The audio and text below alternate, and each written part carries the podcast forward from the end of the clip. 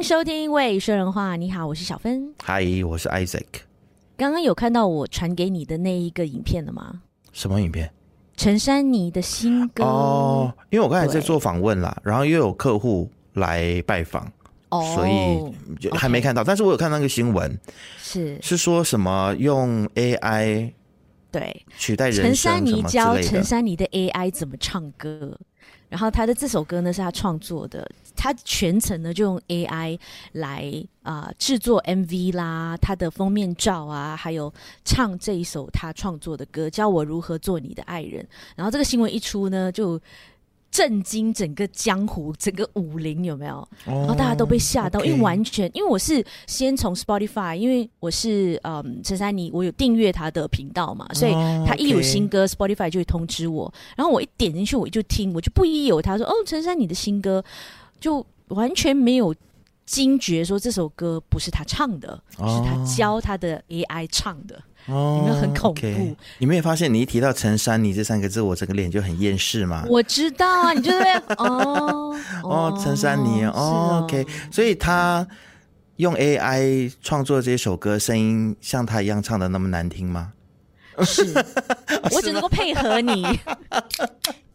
来吧，我要来灌醉我自己。陈珊妮有唱功哦。喝啦喝啦喝啦！哎、欸，真的，你喜欢的很多东西，其实我都就是常常会翻白眼的。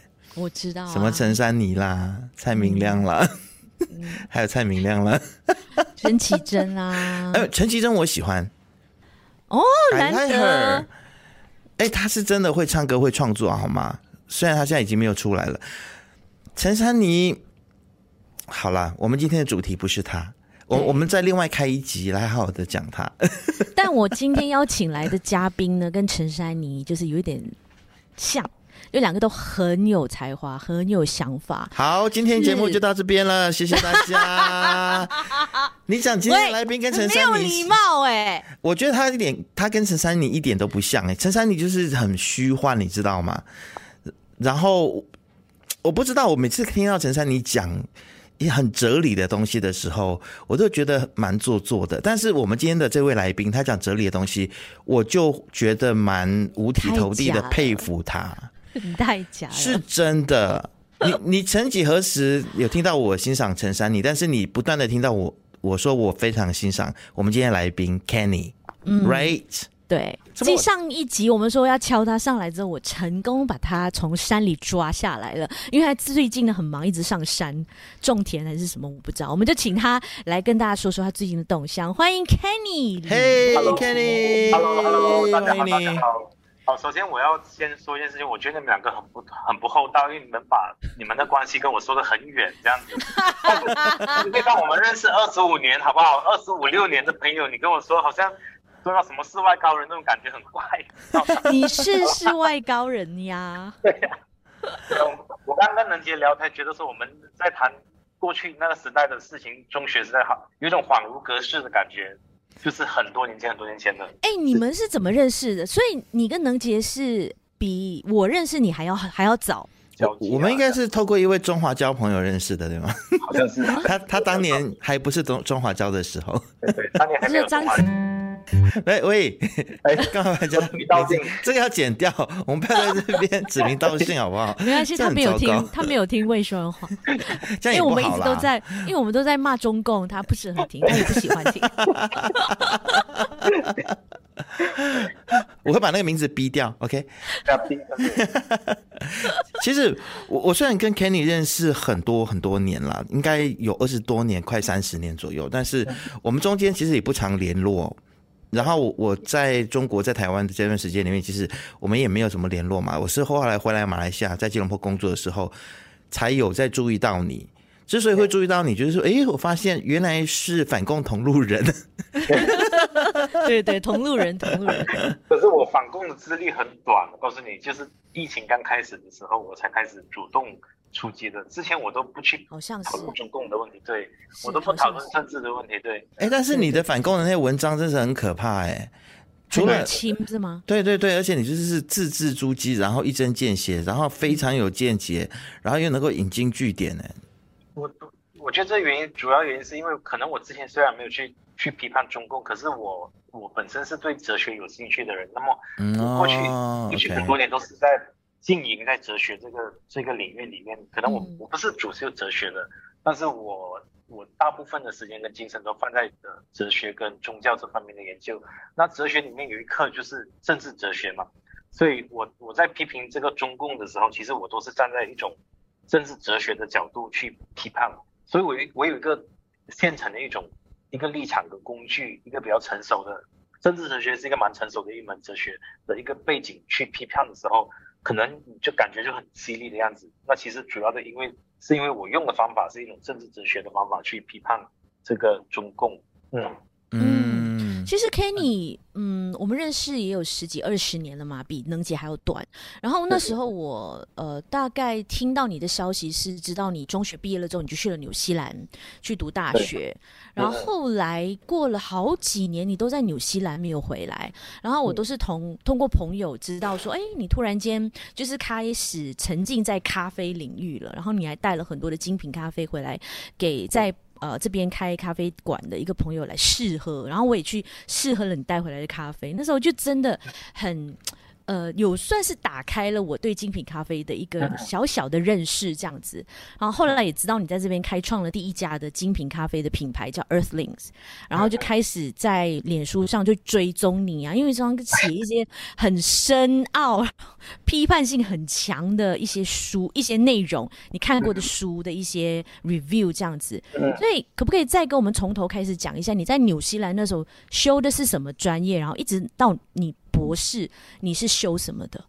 其实我我我中学毕业之后，我是到吉隆坡去念书，然后我当时念的是 Microsoft Certified Engineering，就是微软的系统工程。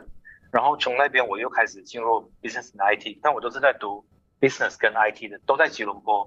是读到 Degree 结束之后，我就回了纽西兰一段时间，去那边啊，可能打工啊，然后走走啊，然后。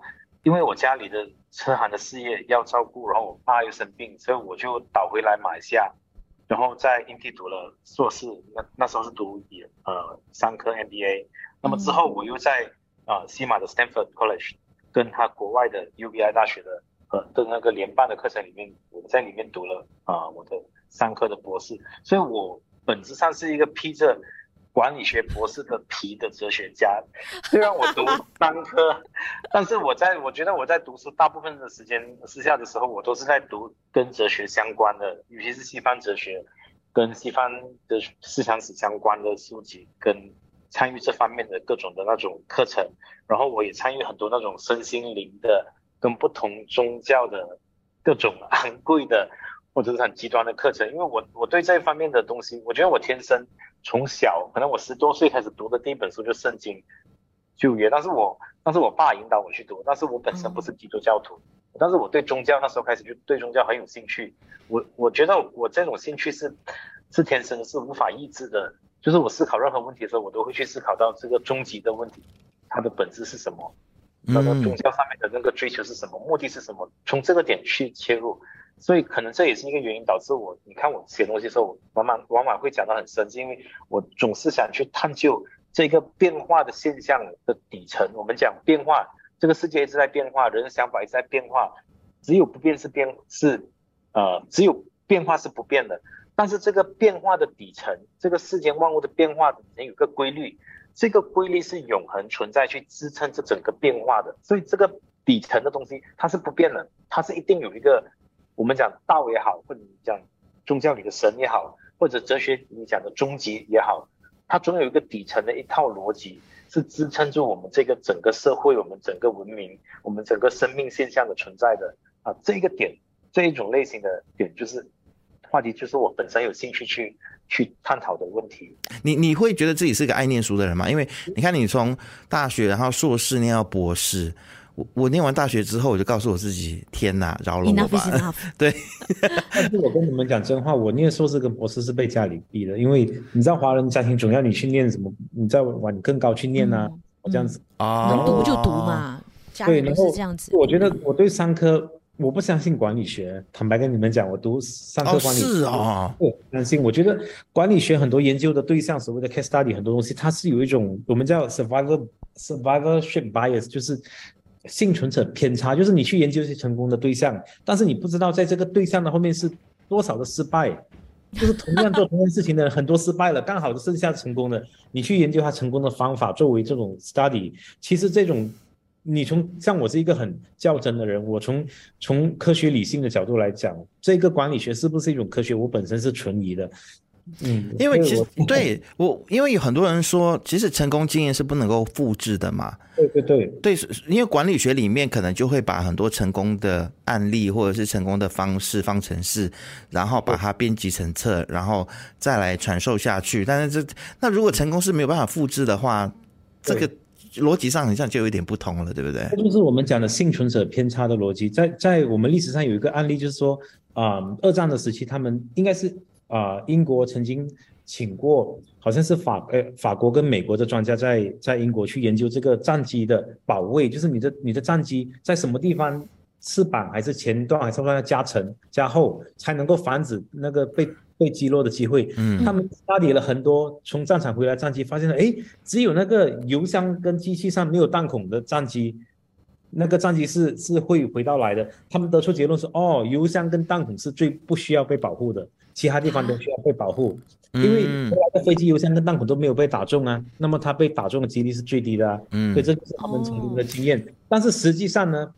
实际上是被打中油箱跟机器的，跟他的马达的机器都已经坠毁了，根本就不会回来让你看到。嗯，这是幸存者偏差。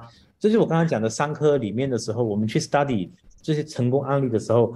也有很多其他的公司采取跟这一间成所谓成功公司一模一样的策略，只不过他没有成功。那现在在听在听节目的朋友，如果他正在正在念商科的话，他该怎么办？立刻把书烧了，赶快换科系吗？对吧？他有些他有些他有些分析的工具是蛮可采取的，什么 SWOT 啊那些是蛮可采取的，呃，统计学的分析啊，然后。但是我就是要提醒大家，读商科的话，我们一定要知道做 case study 的时候，你一定要了解一个现象，就是它是有存在这种幸存者偏差的情况。嗯、所以你看，管理学的方法一直在变。那那你说，你其实都是父母亲叫你去念书嘛？那你当时你会不会觉得实在很痛苦？就是做在做你不喜欢做的事情。我觉得会有，但是我我就怎样子去排解这个痛苦，就是我在私下的时候，我就会花很多时间去读哲学的东西。嗯，哦，我去读哲学的，OK，去探究宗教的时候，我就觉得，哎，这个东西很有意思，它就可以帮我 charge recharging 这样子。嗯嗯嗯嗯嗯。那我很好奇哦，Kenny，你阅览群书哦，就是你看的东西真的很杂，有历史，有宗教，有文化，有什么旅游啊、天文地理，你都读。那你你你你学的东西这么杂，对于你的，你觉得对于你的生活，还有尤其是经商方面，因为你现在你的旗下有三家咖啡馆，对不对？嗯嗯，两家对，两家咖啡馆，就起着什么样的帮助呢？你觉得？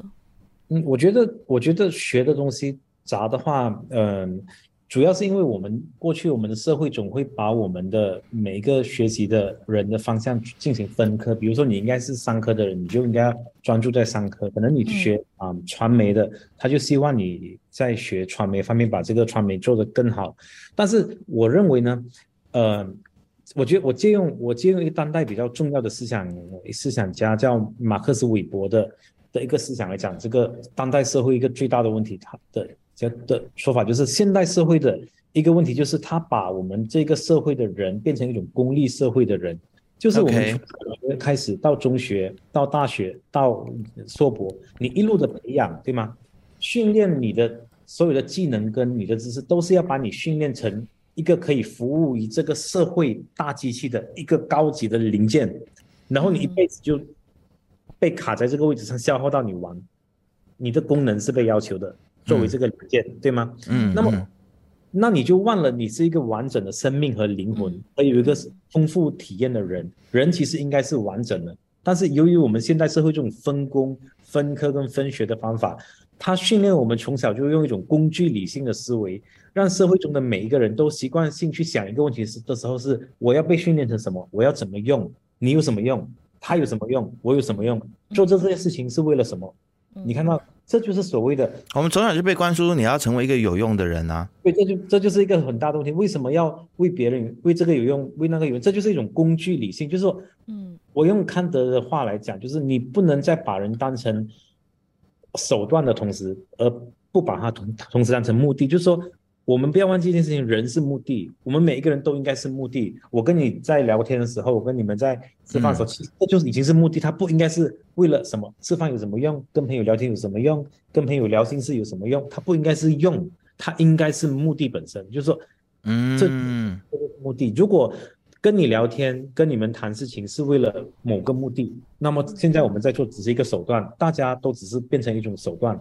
那么手段就是这种工具，我们就忘记了生命本身的意义存在的本身。然后这种把自己和他人都变成手段而不是目的的这种思维的习惯，就是现代的人会对自己的生命往往感觉到一种疏离感、一种迷失的感觉、一种不幸福的感觉，它的根源，这就是所谓我们讲当代人的精神困境。我们一直在被社会铸造成某个工具，然后把自己、把他人、把社会每一样东西都当成拿来怎么用，而我们不去问这个用你要用来做什么？嗯，这个用应该就回到用在让我们大家觉得幸福，我幸福，你幸福的这个点赞。哇哇！但是 Kenny 讲这个实在太难了，因为我们这个社会现在就是长成这样子。我我知道你在讲什么，就像我们的在求学的时候嘛，其实学校都是把我们训练成一个有用的工人，然后不同。技能的工人，然后整个社会的结构现在就是长是长这个样子。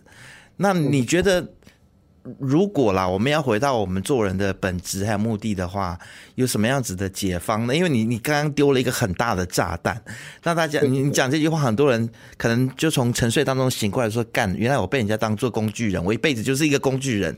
那我们要怎样子逃离逃离这个工具人的宿命呢？我觉得除了我们被人家当成工具人之外，我们也把自己当成工具人。我们甚至会问自己：我有什么用？我这个人生有什么用？Okay. 我这一生有没有用？我做这件事情有什么用？我今天来这里有什么用？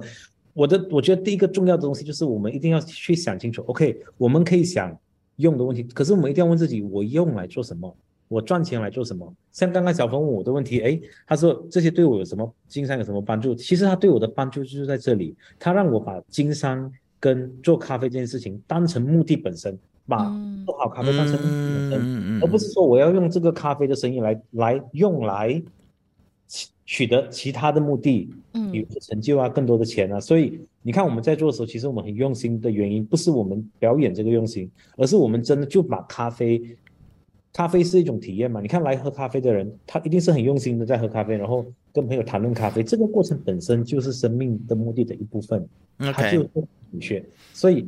嗯，刚刚回应小芬的问题，所以怎么用呢？就是说，你一定要找到生命中你觉得有价值，是那是你的生命的目的的那个目的，然后你要认清你做的事情是为了这个目的。嗯，是。嗯，但是我们身边很多人做任何事情都只为一个目的啊，就是赚更多的钱啊。可以啊，可是让生活变得更好。对，但是钱是目的还是手段？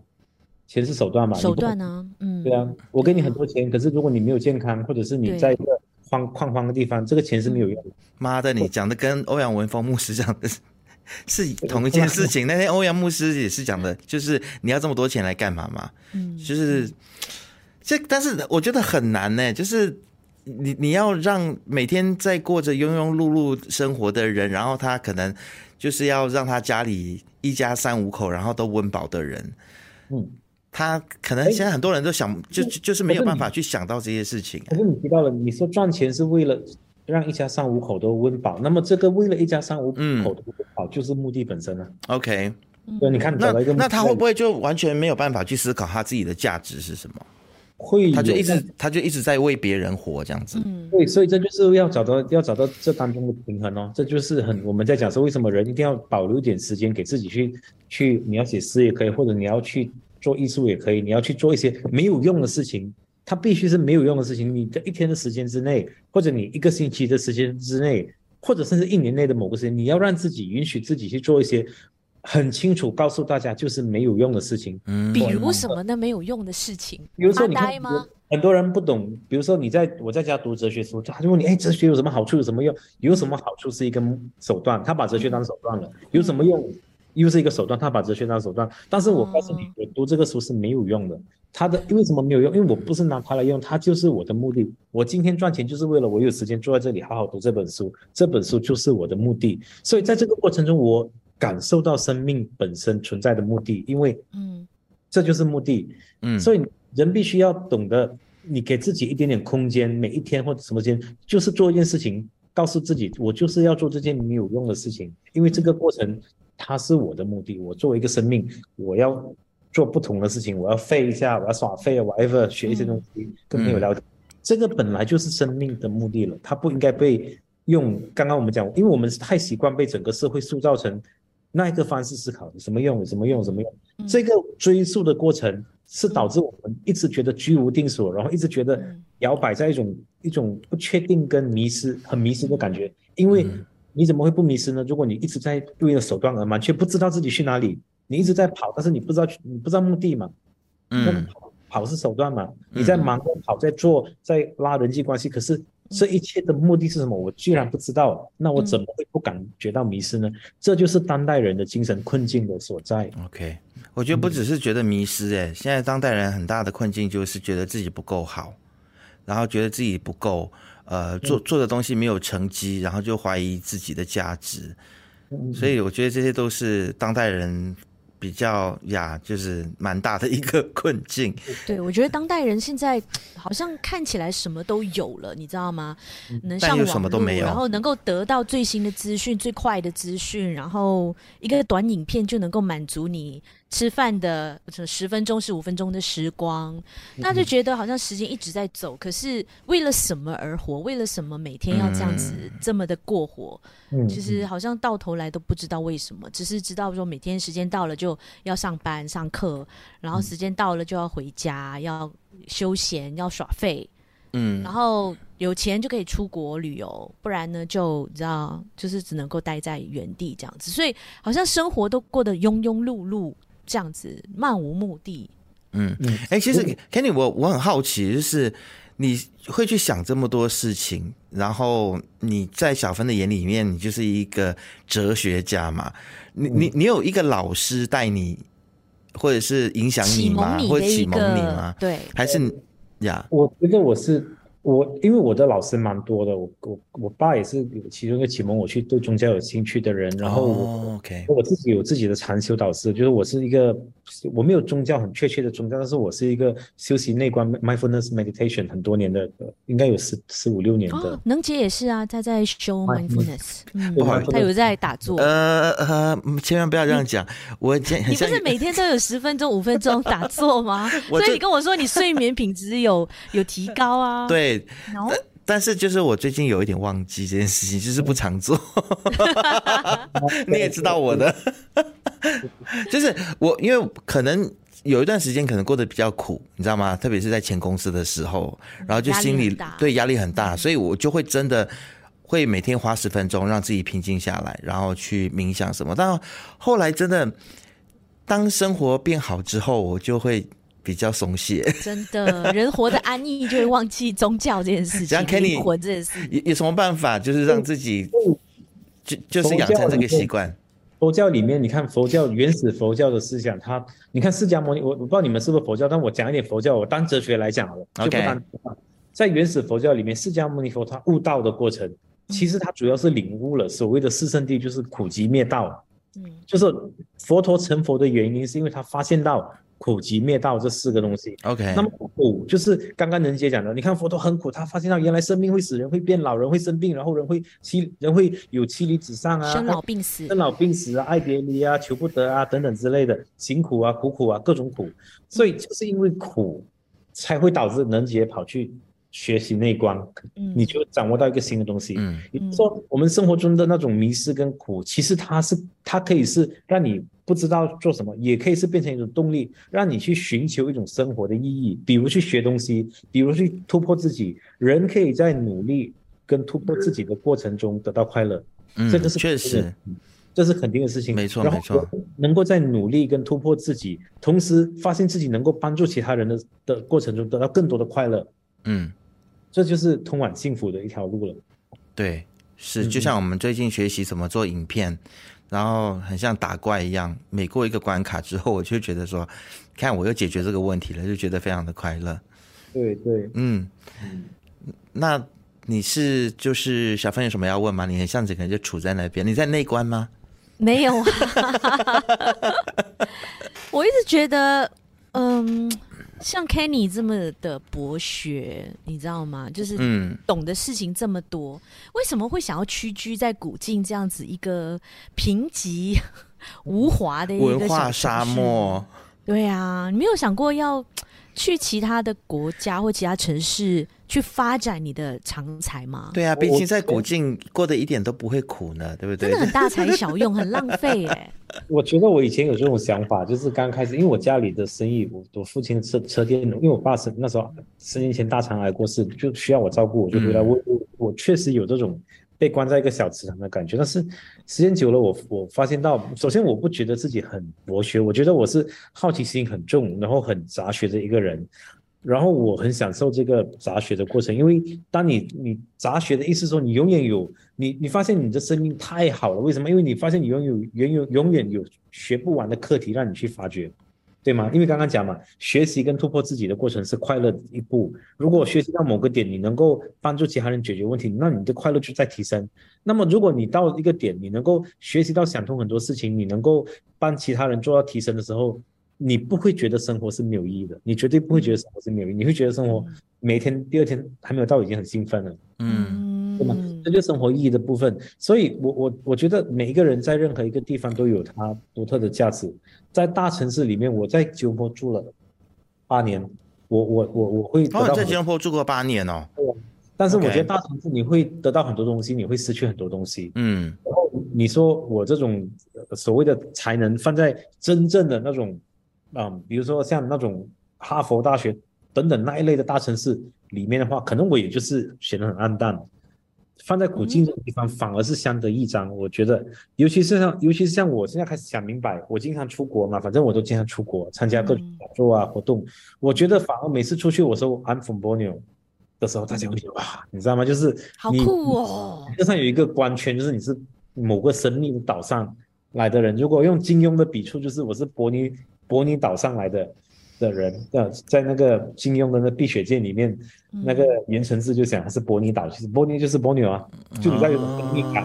OK，而且了解，而而且还好你在古晋啦。如果你不在古晋的话呢，可能《时代革命》这一部电影，我们就真的找不到主办方可以在古晋做。那个时候，其实。因为这个讯息传到古晋的时候，然后小芬，你要不要讲一下这件事情？当初就是你问 Kenny 嘛，然后他就是一口答应说要、嗯、没有，我其实是问 Raven，就是他的伴侣，哦、对 okay 他的 partner，然后 Raven 就一口就答应下来，好啊，他就你知道很热血的帮忙，然后 Kenny 是后来才加入的，因为我觉得 Kenny 好像比较忙的样子，Okay. 所以我就我就先找 Raven 先谈，然后就就开始风风火火的把这些东西办起来了，这样子。是为为什么你会？想要办这个是就是特映会，我觉得这就是刚刚回到的，因为我我本身的我本身的我本身的核心是一个一个思想思考哲学的问题的人，嗯、那么这是一个关系到政治哲学的问题。什么叫政治哲学呢？他他关注的问题就是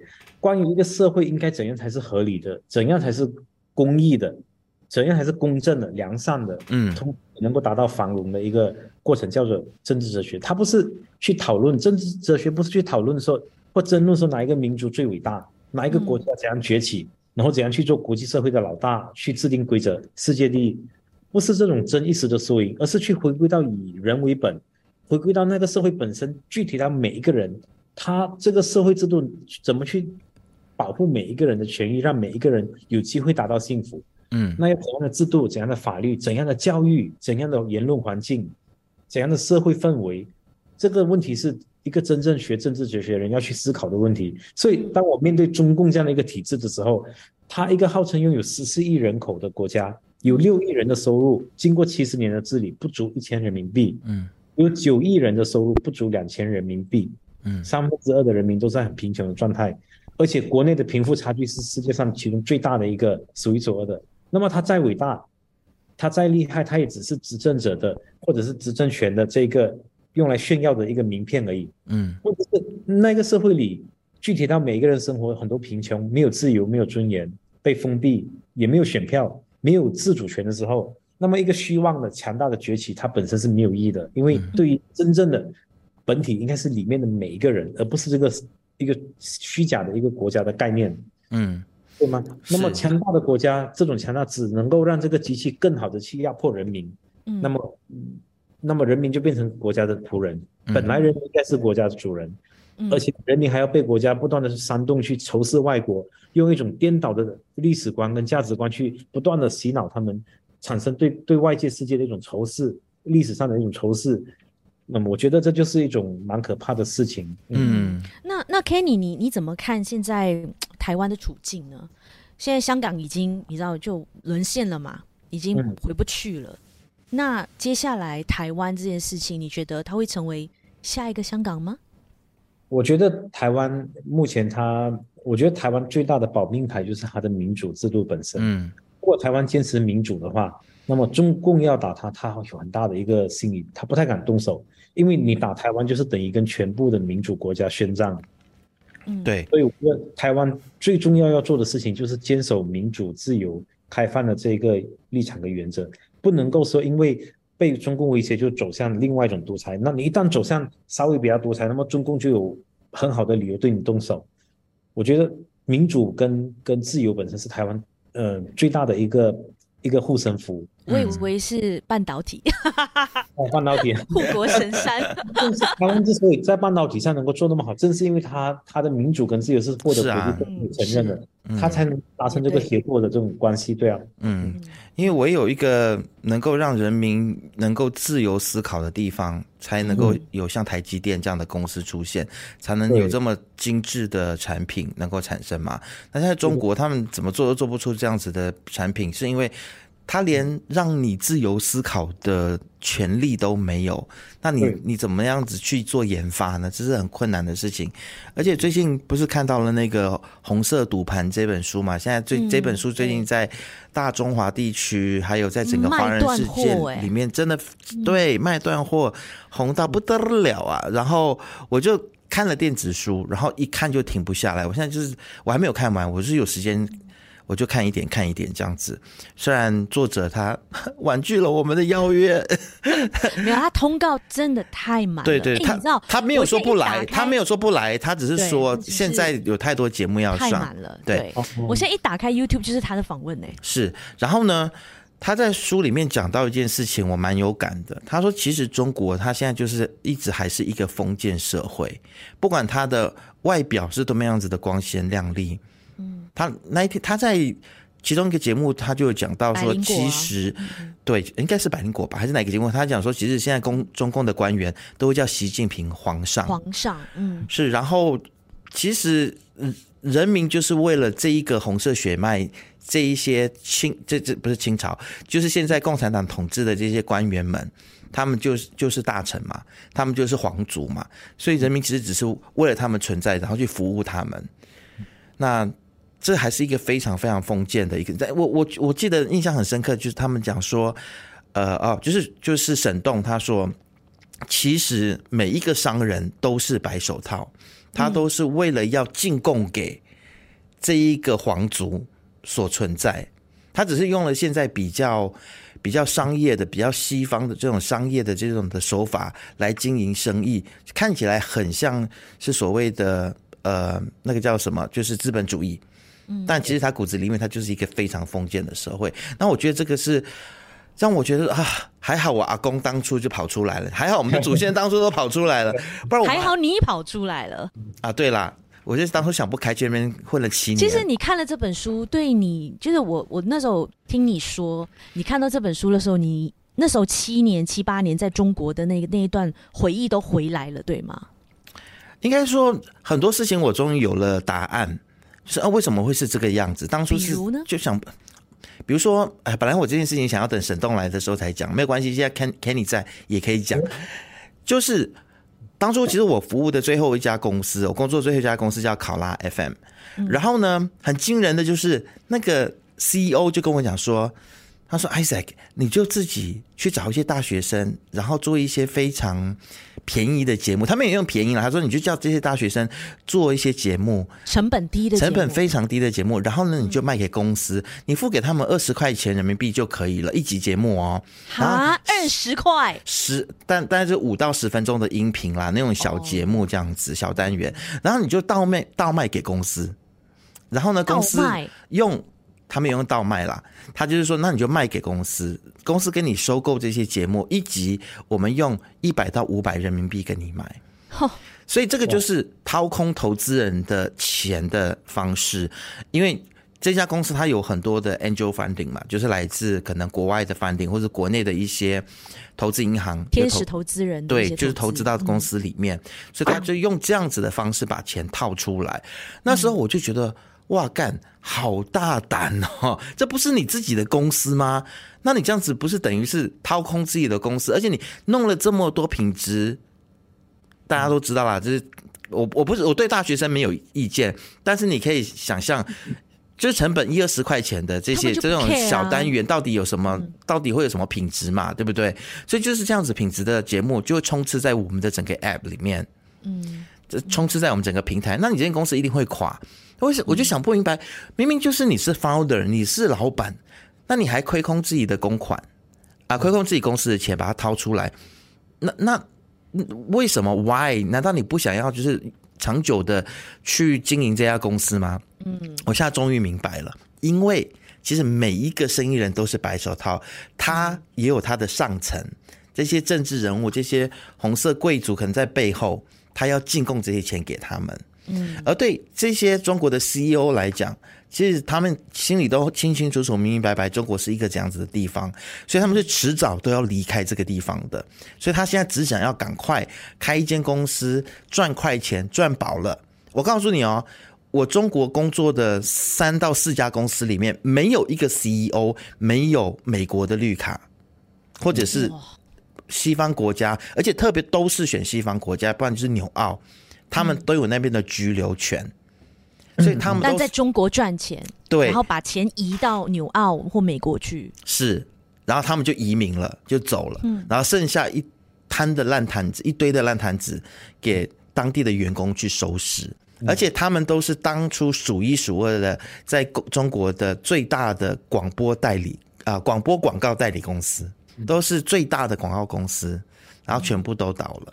不不是，就是意思就是说，老板都已经赚饱了，然后就把公司结束，然后这些员工呢，就现在就是没有掏咯，没有钱赚，然后就付给他们几个月的赔偿，然后他们拍屁股就走人了。所以中国是这样子的一个体制，它是这样子的一个社会。嗯，对，所以还想去中国赚钱的朋友们，哈，想清楚，嗯，嗯，想清楚，或者是觉得哇，能够在中企上班的人。哇，就觉得自己好像很了不起一样啊！你们想清楚，看看你们公司到底赚的是什么钱，是怎么样把钱转一转，嗯，让你做白手套的。嗯，这个我想起《道德经》里，《道德经》里面有一句话叫做“道道也者，不可虚于离也，可离非道也”。就是说，我们做事情的时候，我们不能够离开一个原则跟道的一个。沿着去做事情。如果我们做一件事情是离开于道的，总是想做小手段得到眼前的一些短暂的东西、短暂的利益的时候，那么这整个东西一定是不可持久、会垮台的。就像你刚刚讲的，每一个这个系统里每一个人都是为了眼前自己的利益，而不是去想这个公司背后的价值、这个公司长远的发展、可持续的发展，后面是为了一个啊整体社会的利益去做的时候，那么他就是背离了道。那么他就一定会垮台。嗯，我觉得这个隐藏在这个背后，就是回到刚刚我讲的一个问题，就是一个国家把他是把人民当成手段的，人民只是他执政的手段，嗯、不是他的目的。那么人民是可以消耗的，可以剥削的的人矿，只是一个手段，是国家的一个达成这个集权目的的一个手段。那么这个时候，人民肯定就会。把国家也当成手段，不会把国家当成目的，所以只要有能力的人都会跑去美国跟加拿大。我我看到今年的最新的那个数据是，中国移民首选的国家是加拿大，第二是美国。嗯，然后中国的博士生就是说在美国最多的博士生移民去美国的，跑去美国找工作，全部都是来自中国的。嗯，也就是说，中国有钱有脑的人，几乎全部他们的首选的国家就是他们骂的最多的加拿大跟美国。他每天骂美国，每天骂美国，但是有钱的人，呃，党政高层、红二代、党政高层的儿子，他们的小三、他们的家人。嗯国家里面的所有的博士人才全部都涌去美国，但是他每天在骂美国，但是国家的人民首选要去的地方就是美国，嗯，这就是他虚伪的的一个的一个可怕的地方，对。而且最好笑的是，他们去美国之后还尝试希望把美国变成像中国那样。啊，对，我想说，I don't get it，这些人到底什么毛病？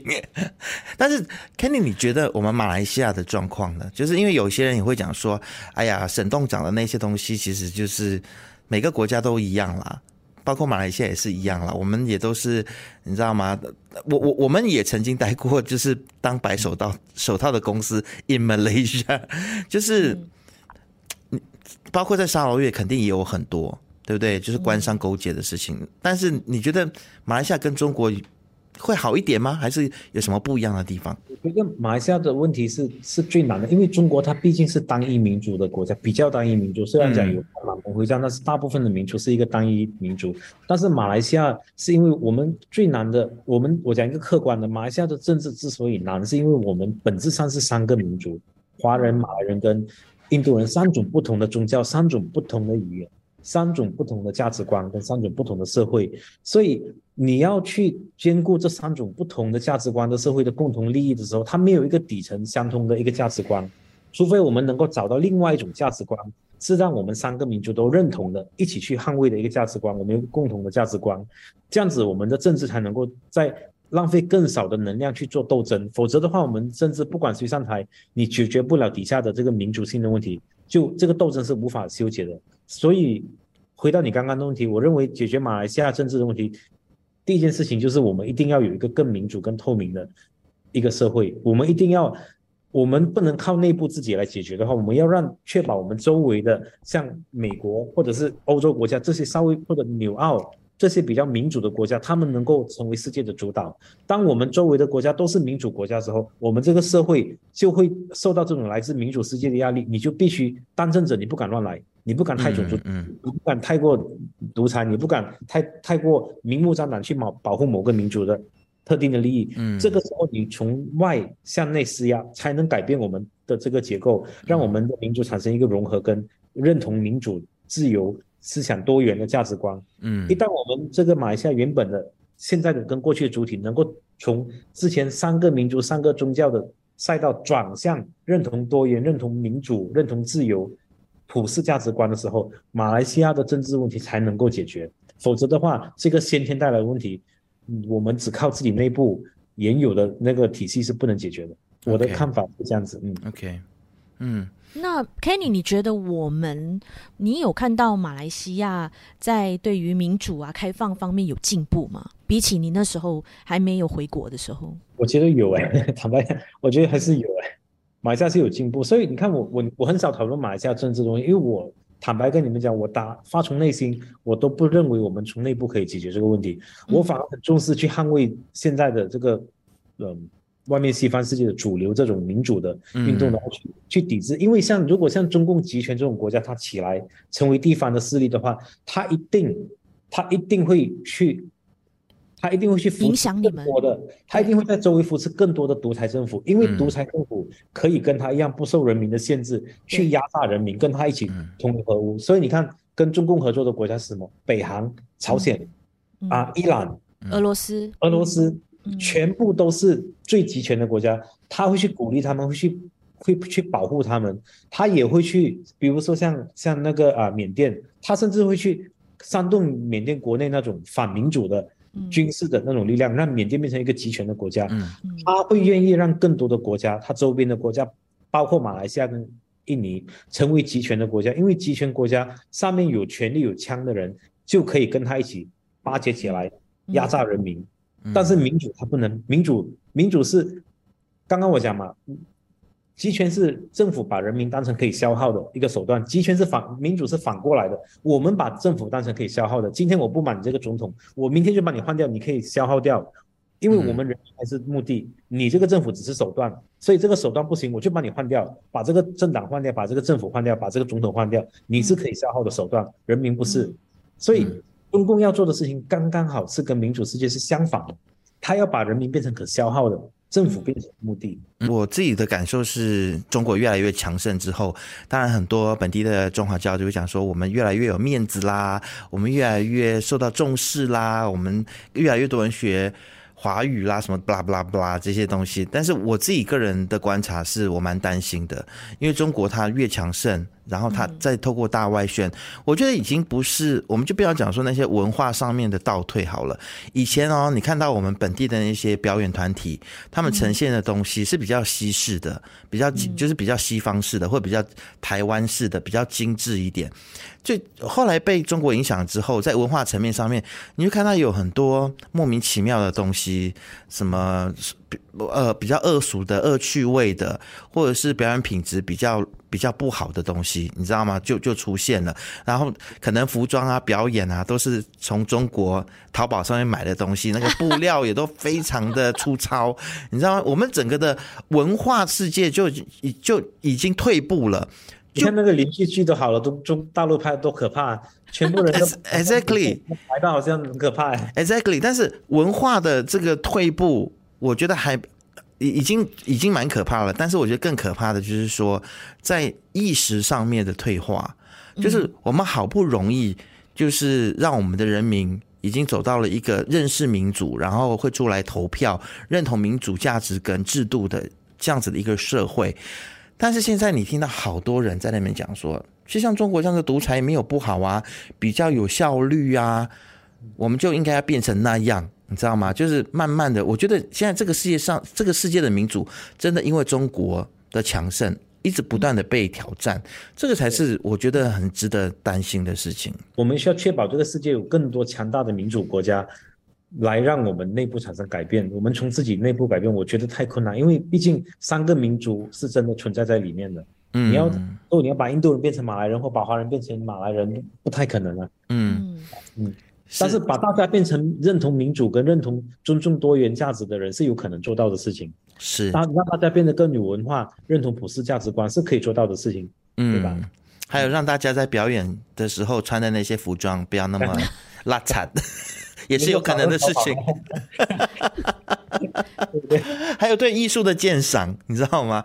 天哪，大家不要再去看那些中国拍的电视剧。我我必须承认，有些真的不错，比如说《甄嬛传》，有些剧本真的还不错。对，还有《三十而已》嘛，我们之前有聊过，这些我觉得还算不错。但是你看一下中国还有《甄嬛传》吗？还拍得出《三十而已》吗？嗯嗯，不可能了。对。这么多限制，好了，我们聊了很多思想，聊了很多政治，我们还是来聊一些小生活的部分好了。来聊咖啡，对，是 这个我也很想要了解。对，对你，你是什么时候开始对咖啡这么有热忱啊？大概是十多年前嘛，十多年前我们在禅修中心有一个游廷秀，你们认识吗？一个记者，可能小朋友认识游廷秀，哦，已经离开人世，已经离开车祸。嗯、他之前也在我们禅修中心，就他经常会带一个摩卡壶。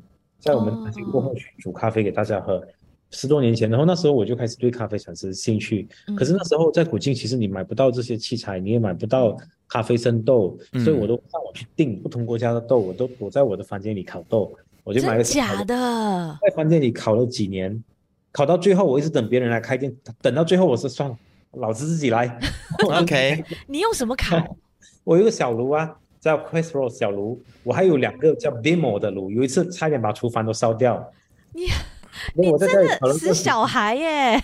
对啊对啊，我就是这种，就就你知道吗？然后到最后一个点，我觉得与其等其他人来开，我倒不如自己开一间。我的想法。怎么学的呢？烤咖啡这件事情是很大的一门学问的。先是上网把所有的论坛中英文的论坛全部翻个遍，花了一个月时间。所以你是自学的啊？对所有的论坛，然后我就买所有的书，嗯、然后我又开始出国去上啊、呃、精品咖啡协会的课程，各种课程，嗯、我就开始上课认识人，然后我就开始把机器引进来，就开始想把整个精品咖啡的系统带进古晋。嗯，想法是这样子，对。嗯、OK，了解。那你如果外地的朋友有听到节目的话，你要不要跟他们介绍一下你这家店叫什么？我们的 Librica 咖啡。OK，Librika，、哦、其实 Librica 我介绍的蛮多，Librica 就是呃，算是马来西亚的一个特产。其实它不是它它的原产地是在啊、呃、西非，嗯的利比亚。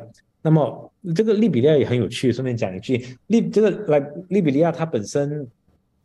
它本身是美国当初南北战争，它解放黑奴之后，嗯，美北方的美国人把黑奴赎身之后，花了大量的钱，把他们运到运回西非，因为他们觉得他们祖先愧对这个这个黑非洲的黑奴，嗯，运他当奴隶，在那边买了一块地，帮他们建国，所以 Liberia 的意思就是 liberty liberty 的意思就是解放。哦，OK。所以很多人会很多听众人会告诉你，看美国人很坏啊，南北战争这样子这样子，但是他们没有办法解释为什么美国人。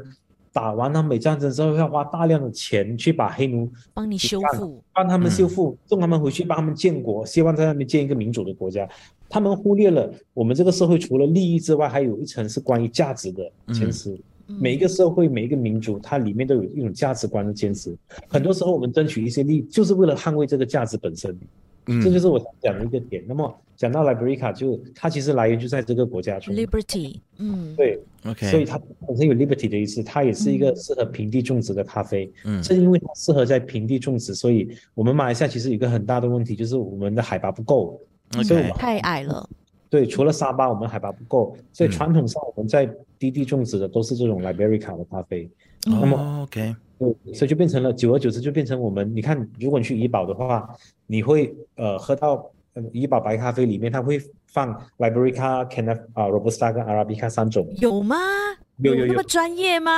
有，你去那个你去那个 Old Town，你打开它的 menu，你看到哎，Our coffee consists of 啊 Arabica、Robusta and Liberica。哦，是哦。所以传统上 Liberica 就在马来西亚一直有，只不过他们没有被好好的对待，都是。随便的采收，所以他一直没有办法得到精品咖啡圈的认同。嗯、直到因为对，因为在咖啡圈里面，好像 Arabica 是老大嘛，就是品质啊，或者是它的嗯呃，在各方面都是比较优等的。然后第二的是 Liberica，第三才是 Robusta，、嗯、对吧？可以，那我们算是排在中间的位置。可以，可以这样讲，对，可以这样讲。嗯嗯，那我们沙拉月的 Liberica 的咖啡的特特色或它的呃，它在口味上、香味上，还是它的各种特质上，跟其他的咖啡有什么不一样呢？我们沙拉月的 Liberica，其实我在二零一九年办过全球第一场的 Liberica 的比赛，那时候哦，请来我们请来来自世界各地，包括欧洲跟台湾、香港各地的专业的评审，就是咖啡界的那些顶尖的玩家的评审。然后那一场评审，我们做了一个 file，就是在记录。我们萨拉越的 Liberica 的风味，这个 file 里面我们就记录了很多，像菠萝蜜啊、芒果啊，然后啊一些像甚至有点像榴莲的，像一些丁香啊，还有啊我们叫那个肉桂等等之类的香味。嗯、所以 Liberica 我们这里种出来的，可能因为雨林的关系，那种湿润的环境，所以我们种出来的往往就会有一种雨林里面的那种啊水果。你看芒果跟菠萝蜜真不大。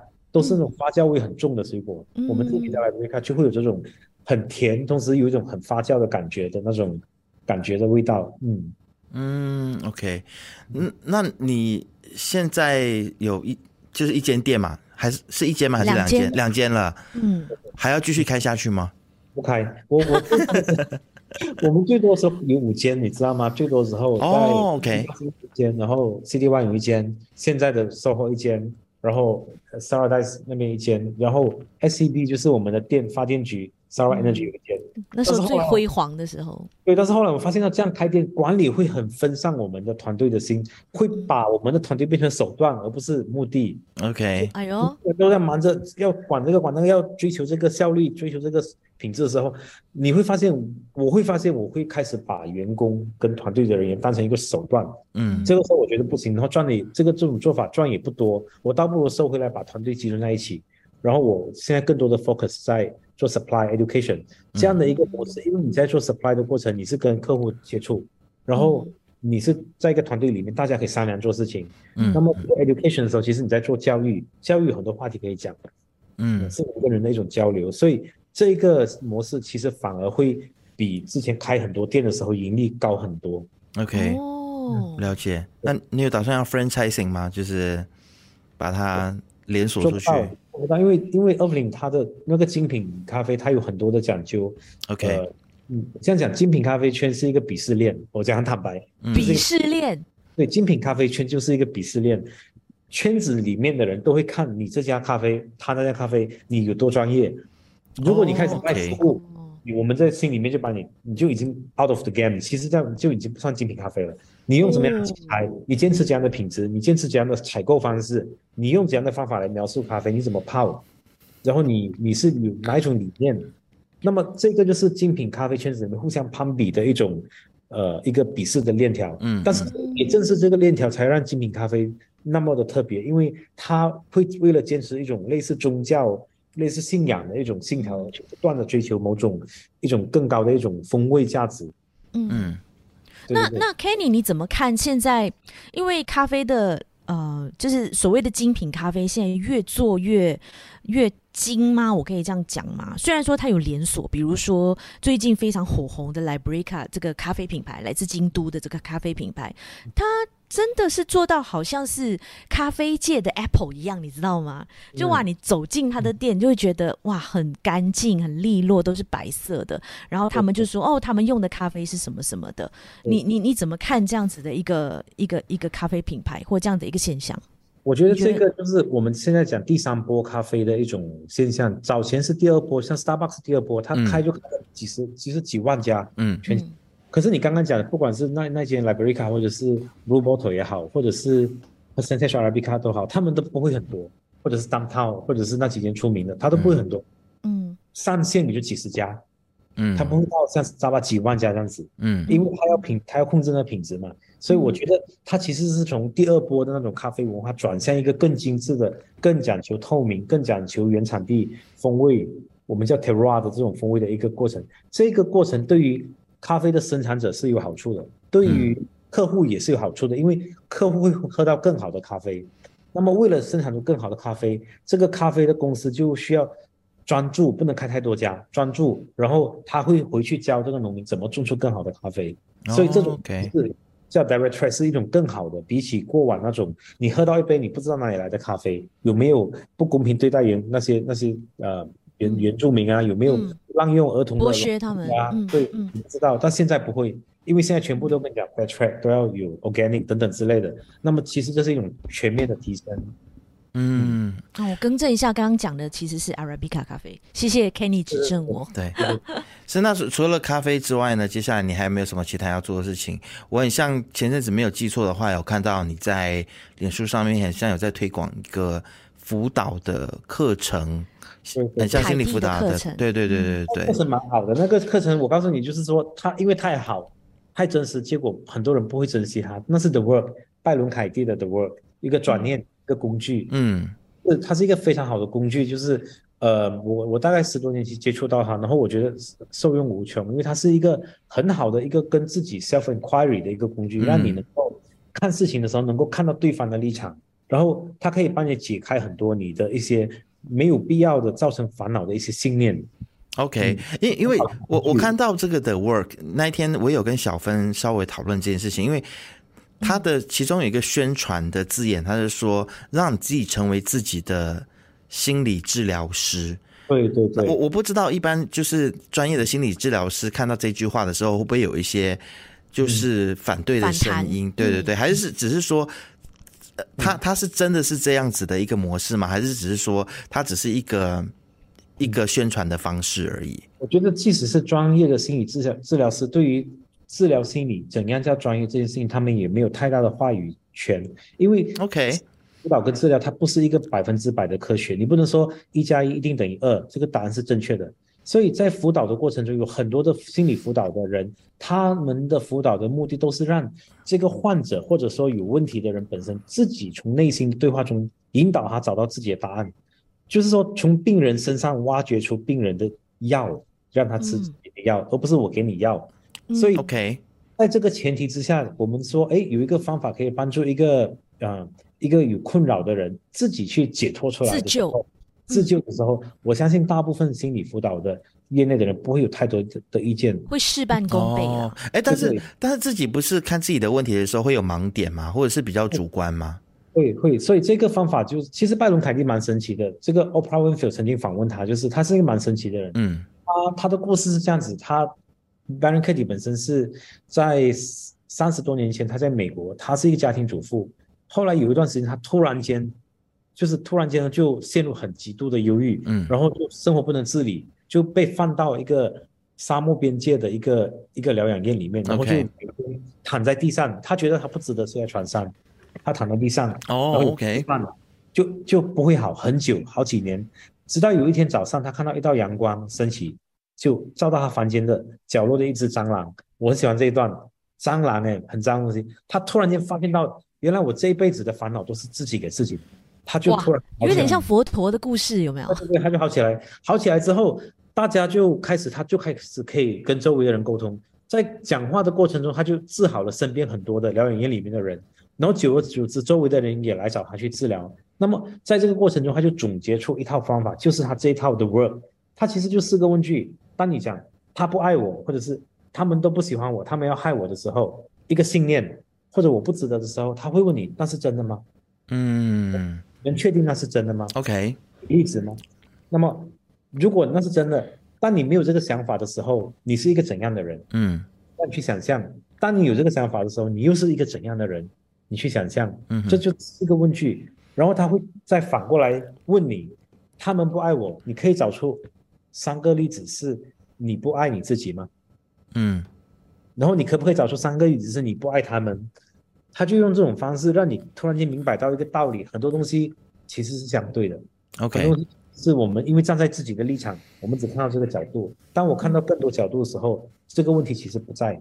它并不是我去解决的问题，而是这个问题本身其实它一开始就不存在。OK，哇，算不算是一种在问题上钻牛角尖呢？对，但是钻牛角尖是把人钻进去不能出来，他是把人钻出来。嗯，那有人钻进去就出不来吗？即便用了这个四个问句，我我相我相信是会写出这个，会把自己带到他的面前，带到这个 The Word 的功课面前去写这个作业的人，本身就已经是在牛角尖里面的人。他才会有这个需求，说我要解脱。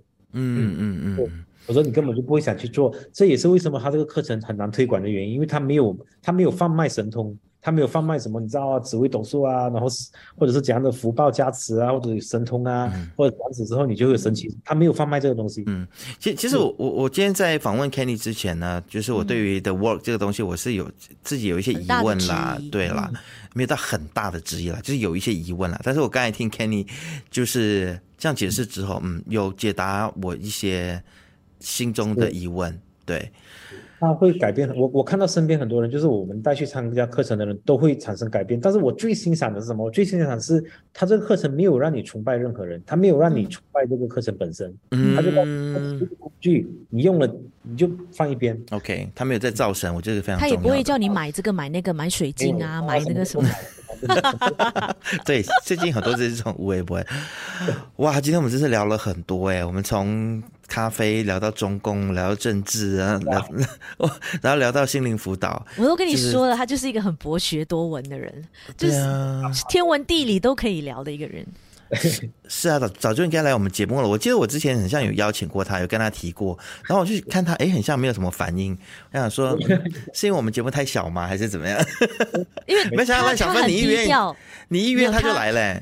他很低调啦，然后之前我也访问过他，所以也比较熟悉这样子，可能会比较觉得。好啦，你人面比较广啦，你邀都邀得到啦，啦我邀都邀不到，我邀沈栋没有邀到。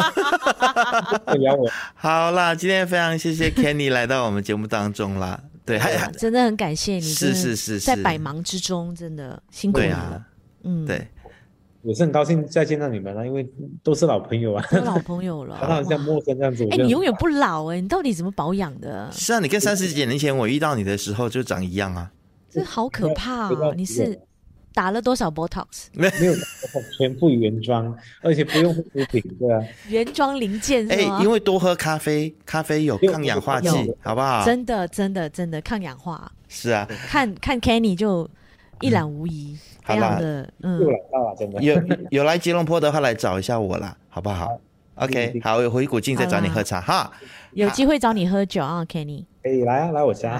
好 好。OK，好，谢谢喽。谢谢 Kenny，晚安喽，拜拜。